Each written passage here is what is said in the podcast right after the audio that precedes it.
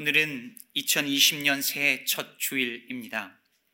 여러분은 새해 첫 주, 지난 주를 어떻게 보내셨나요? 어, 지난 주에 우리 모두는 2020년 첫 식사를 했을 테고, 누군가에게는 2020년 첫 인사를 했겠죠. 새해 첫 운전을 했고, 새해 첫 잠자리에 들기도 했습니다. 새해 들어 첫 출근을 했고 장사하시는 분들은 첫 개시를 했겠죠. 누가 첫 손님이셨나요? 새해 들어 가족과 교인들을 빼고 처음 만난 사람 누구였는지 기억하십니까? 새해 처음 돈은 누구에게 쓰셨나요? 가만히 생각해 보면 지난주에 한 대부분의 일들은 새해 처음으로 한 행동들입니다. 그런 생각 없이 그냥 어, 지금 생각하면 기억도 안 날 수도 있지만 그냥 한 주를 보내기도 했겠지만 만약에 아 이게 첫 번째 식사구나 이게 새해 처음 만난 사람이구나 이게 새해 처음 쓰는 돈이구나라는 생각을 하면서 그렇게 했더라면 아마 그 느낌이 달랐을 것입니다. 예전에 제 아버지께서 장사를 하실 때에 아침에 가게 문을 열고 첫 손님 맞이하는 걸 굉장히 중요하게 여기셨습니다. 흔히 마수한다, 마수거리한다 이런 표현 기억나시나요? 예. 첫 손님이 와서 그 와서 이렇게 보다가 그냥 나가면 그날 되게 기분이 안 좋은 날로 생각을 하곤 했습니다.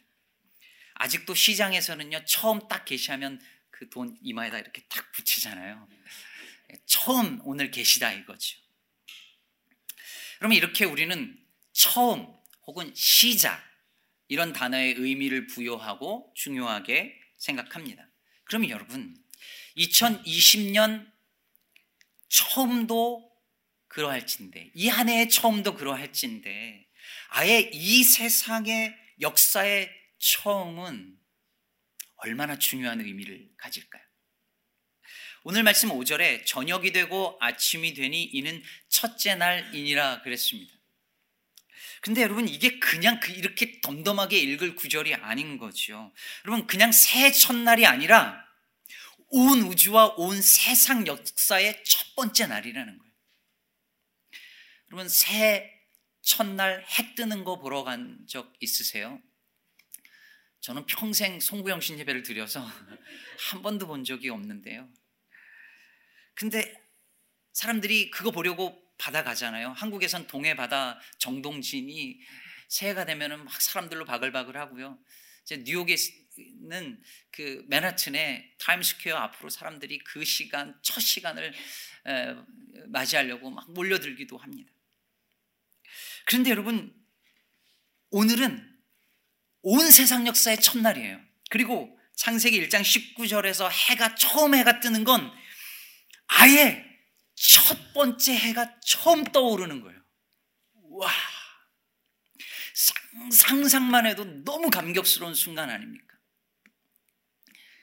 이름 예배 때도 그랬는데 여러분 새해는 좀 감수성이 회복되기를 예, 좀 기도 좀 하시기를 바랍니다. 여러분 오늘 이 본문은요 이 세계에 처음에 무슨 일이 있었는지를 기록하고 있어요. 태초에 하나님이 천지를 창조하시니라. 저녁이 되고 아침이 되니 이는 첫째 날이니라. 그럼 이게 얼마나 놀라운 말씀인지 모릅니다.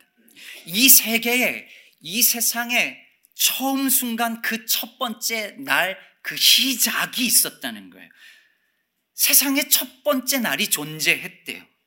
이 세계가 어쩌다 우연히 생겨난 게 아니라 분명히 첫째 날이 있었다는 거예요. 이게 왜 중요할까요? 우리의 인생도 그냥, 그냥 우연히 시작된 게 아니라 처음이 있었고, 시작이 있었고, 그 근원적인 출발이 있었다는 것을 보여주는 것이죠. 어쩌다 보니 이 세상에 태어나서, 어쩌다 보니 한국 사람이 돼서 어쩌다 보니 미국에 와서 이민 와서 이렇게 살고 있는 게 아니라 나를 처음 지으신 이가 있고 지으신 목적과 이유가 분명히 있다는 것이죠.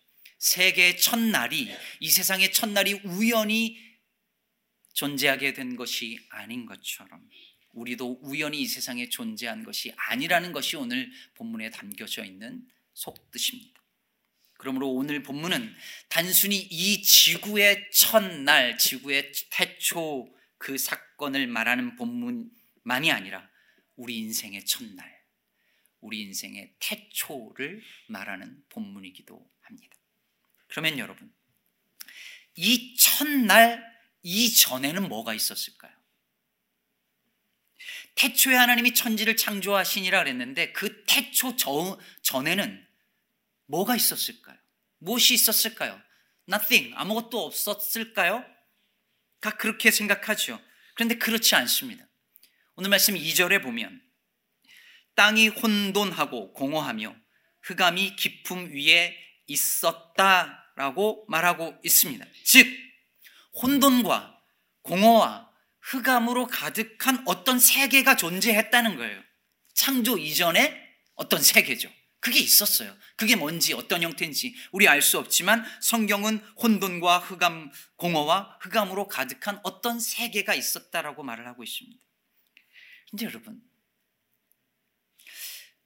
우리 가운데도 이 창조 이전의 세계에 놓여 있는 사람들이 있습니다. 삶이 다 메스업 되어져 버려서 혼란투성이고 인생이 너무 공허해서 삶의 의미가 없고 마음속에 어둠이 두려워져서 내가 왜 사나 싶은 사람들이죠. 새해가 되었지만 상황은 전혀 나아질 것 같지 않아서 기대조차 안 하는, 아니 못하는 사람들입니다. 그럼 오늘 본문에 태초에 하나님이 천지를 창조하시니라 할 때 그 창조라는 단어는요, 성경에서 굉장히 독특한 단어예요. 히브리어로는 바라라고 하는데요. 이 단어는 주어가 오직 하나님으로서만 쓰여요. 이 바라라는 단어 앞에는 항상 하나님만 나오지 다른 주어가 쓰일 수 없어요. 쓰이지 않아요. 성경에서. 그래서 인간은 창조할 수 없고 천사도 창조할 수 없어요. 바라 할 수 없어요. 오직 하나님이 하세요. 그런데 이 바라라는 단어가 창세기 외에 가장 많이 등장하는 성경이 어딘지 아십니까? 그게 이사야서예요. 다른 성경에서는 바라라는 이 창조라는 단어가 많아야 두세 번 등장하는데 이사야서에만 유독 17번이 등장해요. 왜 그럴까요? 그럼 이사야서의 배경은 BC 6세기경 바벨론으로 포로로 끌려간 유다 백성들의 컨텍스트예요. 이 당시 백성들은 모든 걸 다 잃어버렸어요. 무너지지 않을 것 같았던 예루살렘이 무너졌고 포로로 끌려와서 이방 민족들 사이에서 조롱받으면서 살아야 했어요. 자신들이 하나님 나라 백성이라는 정체성마저도 혼란스러워졌어요. 희망의 빛은 조금도 보이지 않아요. 말 그대로 혼돈과 공허와 흑암 속에 놓여져 있는 거예요. 그런 상황에서 이사야 선지자가 하나님의 바라, 즉 하나님의 창조에 관한 말씀을 계속 전하는 거예요. 즉 태초의 하나님의 창조는 혼돈을 질서로, 공허를 충만함으로, 흑암을 빛으로 바꾸는 창조였는데 그 창조는 저 옛날 태초에 한 번 일어나고 끝난 것이 아니라 오늘도 혼돈과 공허와 흑암 속에 있는 백성들에게 일어날 수 있고 지금도 일어나고 있다는 메시지였던 거죠. 그래서 혼돈과 공허와 흑암 속에 놓여져 살고 있었던 유다 백성들은 이사야 선지자를 통하여 이 태초의 창조에 관한 말씀을 들으면서 태초의 사건을 다시 경험할 수 있었던 것입니다. 꽤 오래전에 한국의 한 방송사에서 눈을 떠요라는 TV 프로그램을 한 적이 있었어요. 눈에 문제가 있어서 시각 장애를 겪는 이들을 위해서 각막 기증된 기증된 각막을 가지고 눈 수술을 해서 눈을 뜨게 해주는 그런 프로그램이었습니다. 그 과정을 보여주는 거예요. 저는 제 아버지가 농내장으로 시력을 다 잃어버려서 고통하는 걸 제가 늘 지켜보고 살았기 때문에 그 시점이었거든요. 그래서 그 프로그램에서 붕대를 풀고 눈 떠요. 그랬을 때 그 붕대를 딱 풀고 사람이 그분들이 보여요 하는 그 순간이 얼마나 감격스럽고 같이 얼마나 울고 얼마나 기뻐했는지 몰라요. 그들에게 앞이 안 보이던 그들에게 눈을 떠요.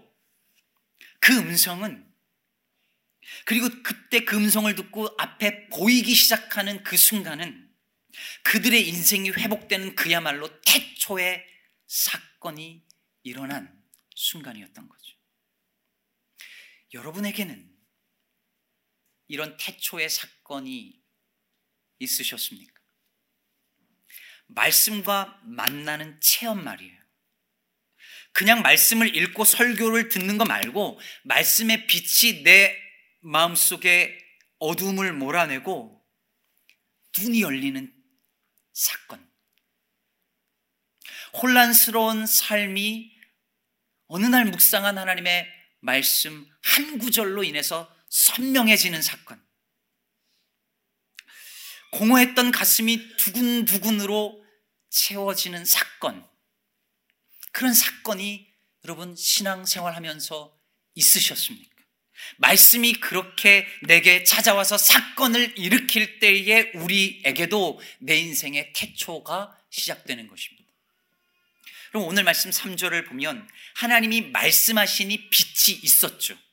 하나님의 말씀이 창조라는 사건을 일으킨 거예요. 그러므로 여러분, 아무 사건을 일으키지 못하는 말씀은 말씀이 아니에요. 그건 그냥 죽은 문자죠. 여러분, 그렇게 설교를 들으시고, 그렇게 평생 신앙생활 하면서 성경을 읽었는데, 왜 이렇게 오래 교회 다녔는데, 왜 그 안에 아무 사건도 일어나지 않고, 그냥 밋밋한 신앙을 이어가고 있을까요? 말씀이 말씀으로 들리는 경험을 해본 적이 없는 거예요. 그냥 문자를 읽고 문자를 들었을 뿐이죠. 그러면 여러분, 말씀이 말씀으로 들려오고 그 말씀이 우리 안에 신앙을 일으키게 하기 위하여서 필요한 게 뭘까요? 그게 묵상이라는 거예요. 제가 이전에 있던 교회에 제가 부임하기 전부터 매주 교회에서 주일날 오면 교인들에게 성경 문제가 적혀 있는 인쇄물이 한 장씩 이렇게 나갔어요. 그러면 거기에 정해진 그 성경 본문을 집에 가서 읽고 일주일 내내 그 질문에 이렇게 답을 해오는 거예요. 성경 퀴즈 같이.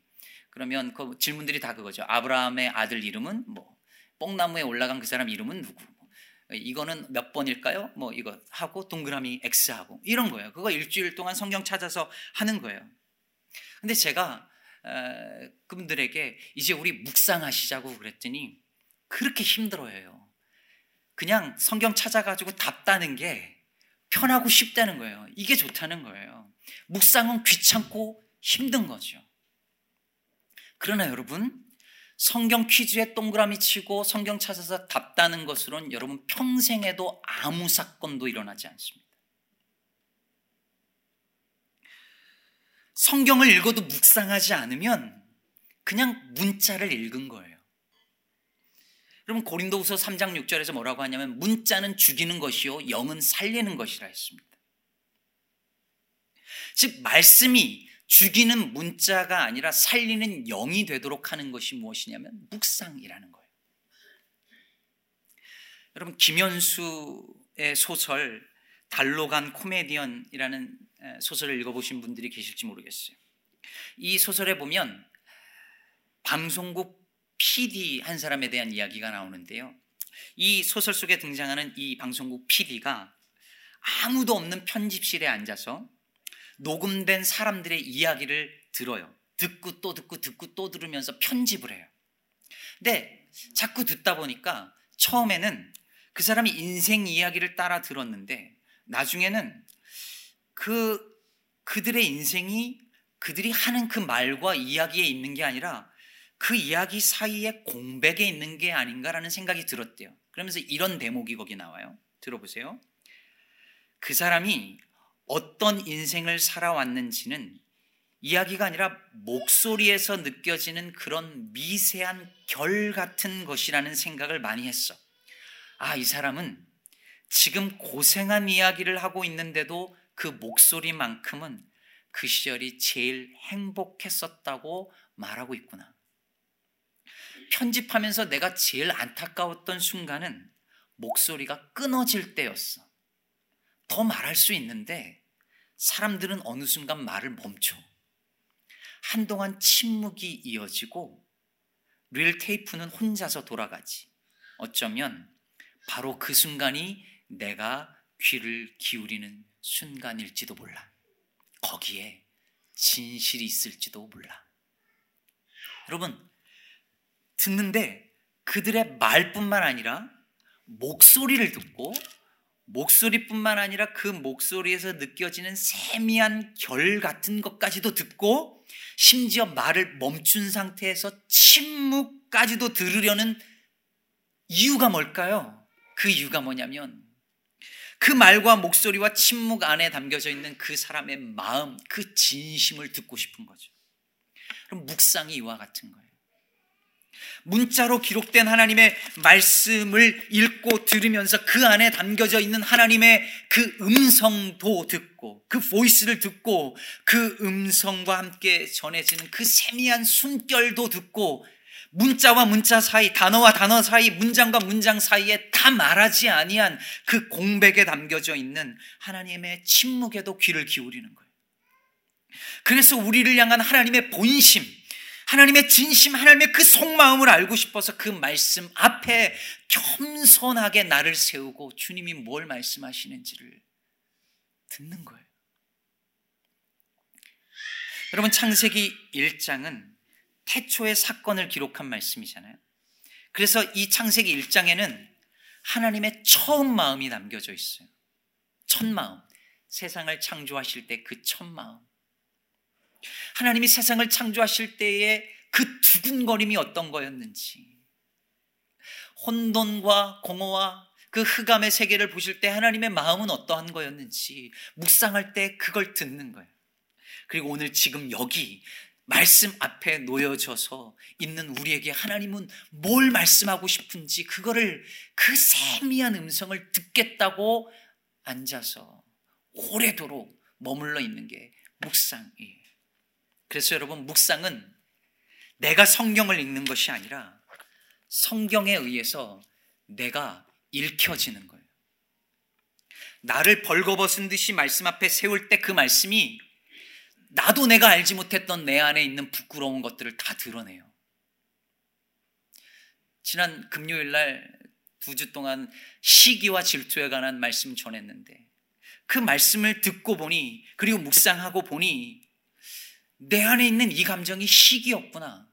이게 질투였구나. 하는 것들을 성경이 읽어내는 거예요. 그게 묵상이에요.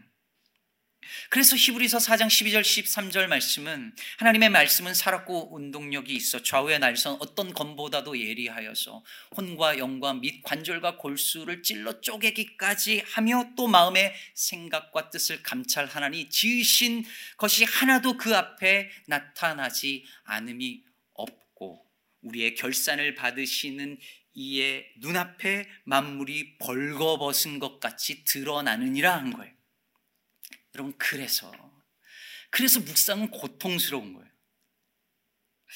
여러분, 묵상은요, 일단 게으른 내 몸을 질질 끌고서라도 성경 앞에 세워 놓는 피나는 노력 없이는 못 해요. 쉽게 되지 않아요. 해보신 분들은 알 거예요. 다른 일 할 거가 막 생각나죠. 바쁘죠. 아, 꼭 오늘 봐야 될 드라마가 하필이면 그때 생각이 나죠. 예, 현빈 얼굴이 아른아른하죠. 뉴스 봐야 되죠. QT 하고 싶은데 해야 되니까 그냥 대충 읽고 묵상 없이 그냥 읽고 넘어가고 싶은 skip하고 싶은 유혹을 수백 번, 수천 번 뿌리쳐야 한 번 간신히 할 수 있는 게 묵상이에요. 본래 하나님의 말씀을 묵상하는 건 우리의 본성을 거스르는 일이거든요. 그러므로 어려운 거예요. 쉽지 않아요. 그런데 게다가 그 불굴의 노력을 통해서 간신히 자기의 육신을 그 앞에 딱 세우고 성경을 묵상하기 시작을 하는데 그 묵상을 하다 보면 성경 말씀이 나를 읽어내서 내 안에 나도 알지 못했던 수치스러운 것들을 다 끄집어낼 때에 그 고통이 있어요. 인정해야만 하는 내가 그렇다는 것을. 쉽지 않아요, 묵상은. 묵상 일상이 되다 만만치 않을 거예요. 왜 하필이면 이런 주제를 정해가지고 한 해 동안 내내 힘들게 하냐고 저를 원망하실 수도 있어요. 하지만 여러분, 그렇게 수십 번, 수백 번, 수천 번 실패를 거듭하면서도 여러분 자기 자신을 쳐서 복종시키면서 말씀 앞에 자신을 갖다 놓는 것을 계속 하고 또 하고 연습하고 또 연습하고 훈련하고 또 훈련할 때 사랑은 여러분 그때의 어느 날 비로소 말씀이 저와 여러분 안에 사건을 일으킬 것입니다. 하나님의 영이 수면 위에 운행하셨던 것처럼 우리의 삶의 성령이 운행하시고 말씀으로 빛을 창조하신 하나님께서 흑암을 몰아내시고 빛은 빛의 역할을 어둠은 어둠의 역할을 하는 삶의 질서를 우리 안에서 회복시켜 주실 것입니다. 그런 묵상을 위해서 저와 여러분이 올 한 해 해야 할 일이 하나 있습니다. 불편해지는 겁니다. 제가 언젠가 아, 한국 드라마에서 본 건데요. 아마 큐티하고 봤을 거예요. 드라마에서 봤는데 한 할아버지께서 항상 신발에다가 작은 돌멩이 하나를 넣고 다니세요. 그러니까 다닐 때마다 돌멩이를 밟겠죠. 조그만한 돌멩이를. 얼마나 불편하겠어요. 계속 그걸 그렇게 밟으면서 걸어 다니니까 나중에는 보니까 양말에 피가 다 묻어 있어요. 왜 그러냐고, 왜 그렇게 했냐고 이렇게 하니까 나중에 알고 보니까 이 할아버지가 치매 초기 증세가 있어요. 자꾸 잊어버려요. 내가 누군지도 잊어버려요. 그러니까 이게 효과가 있는지 모르겠지만 돌을 발바닥에 놓고 계속 밟으면서 자극을 주는 거예요. 잊어버리지 않게 하려고. 내가 누군지 잊어버리지 않게 하려고.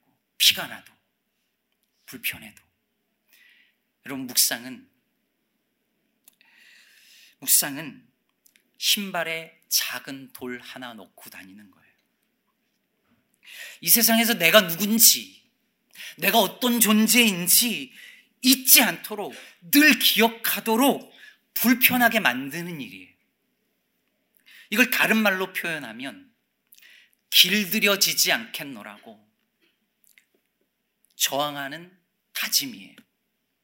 세상은 우리로 하여금 혼돈과 공허와 흑암 가운데 머물도록 우리를 길들이려고 해요. 세상은 원래 그런 거라고 믿게 만들어요. 묵상은 여기에 저항하는 거예요. 가정에서 일터에서 직장에서 사람들과 섞여서 그렇게 살다 보면 무뎌져요. 아, 이게 사는 거구나. 세상 사람들 다 이렇게 사는 거니까 이렇게 사는 게 맞는 거구나. 라고 무뎌져요. 세상은 우리를 그렇게 매일매일 길들여요.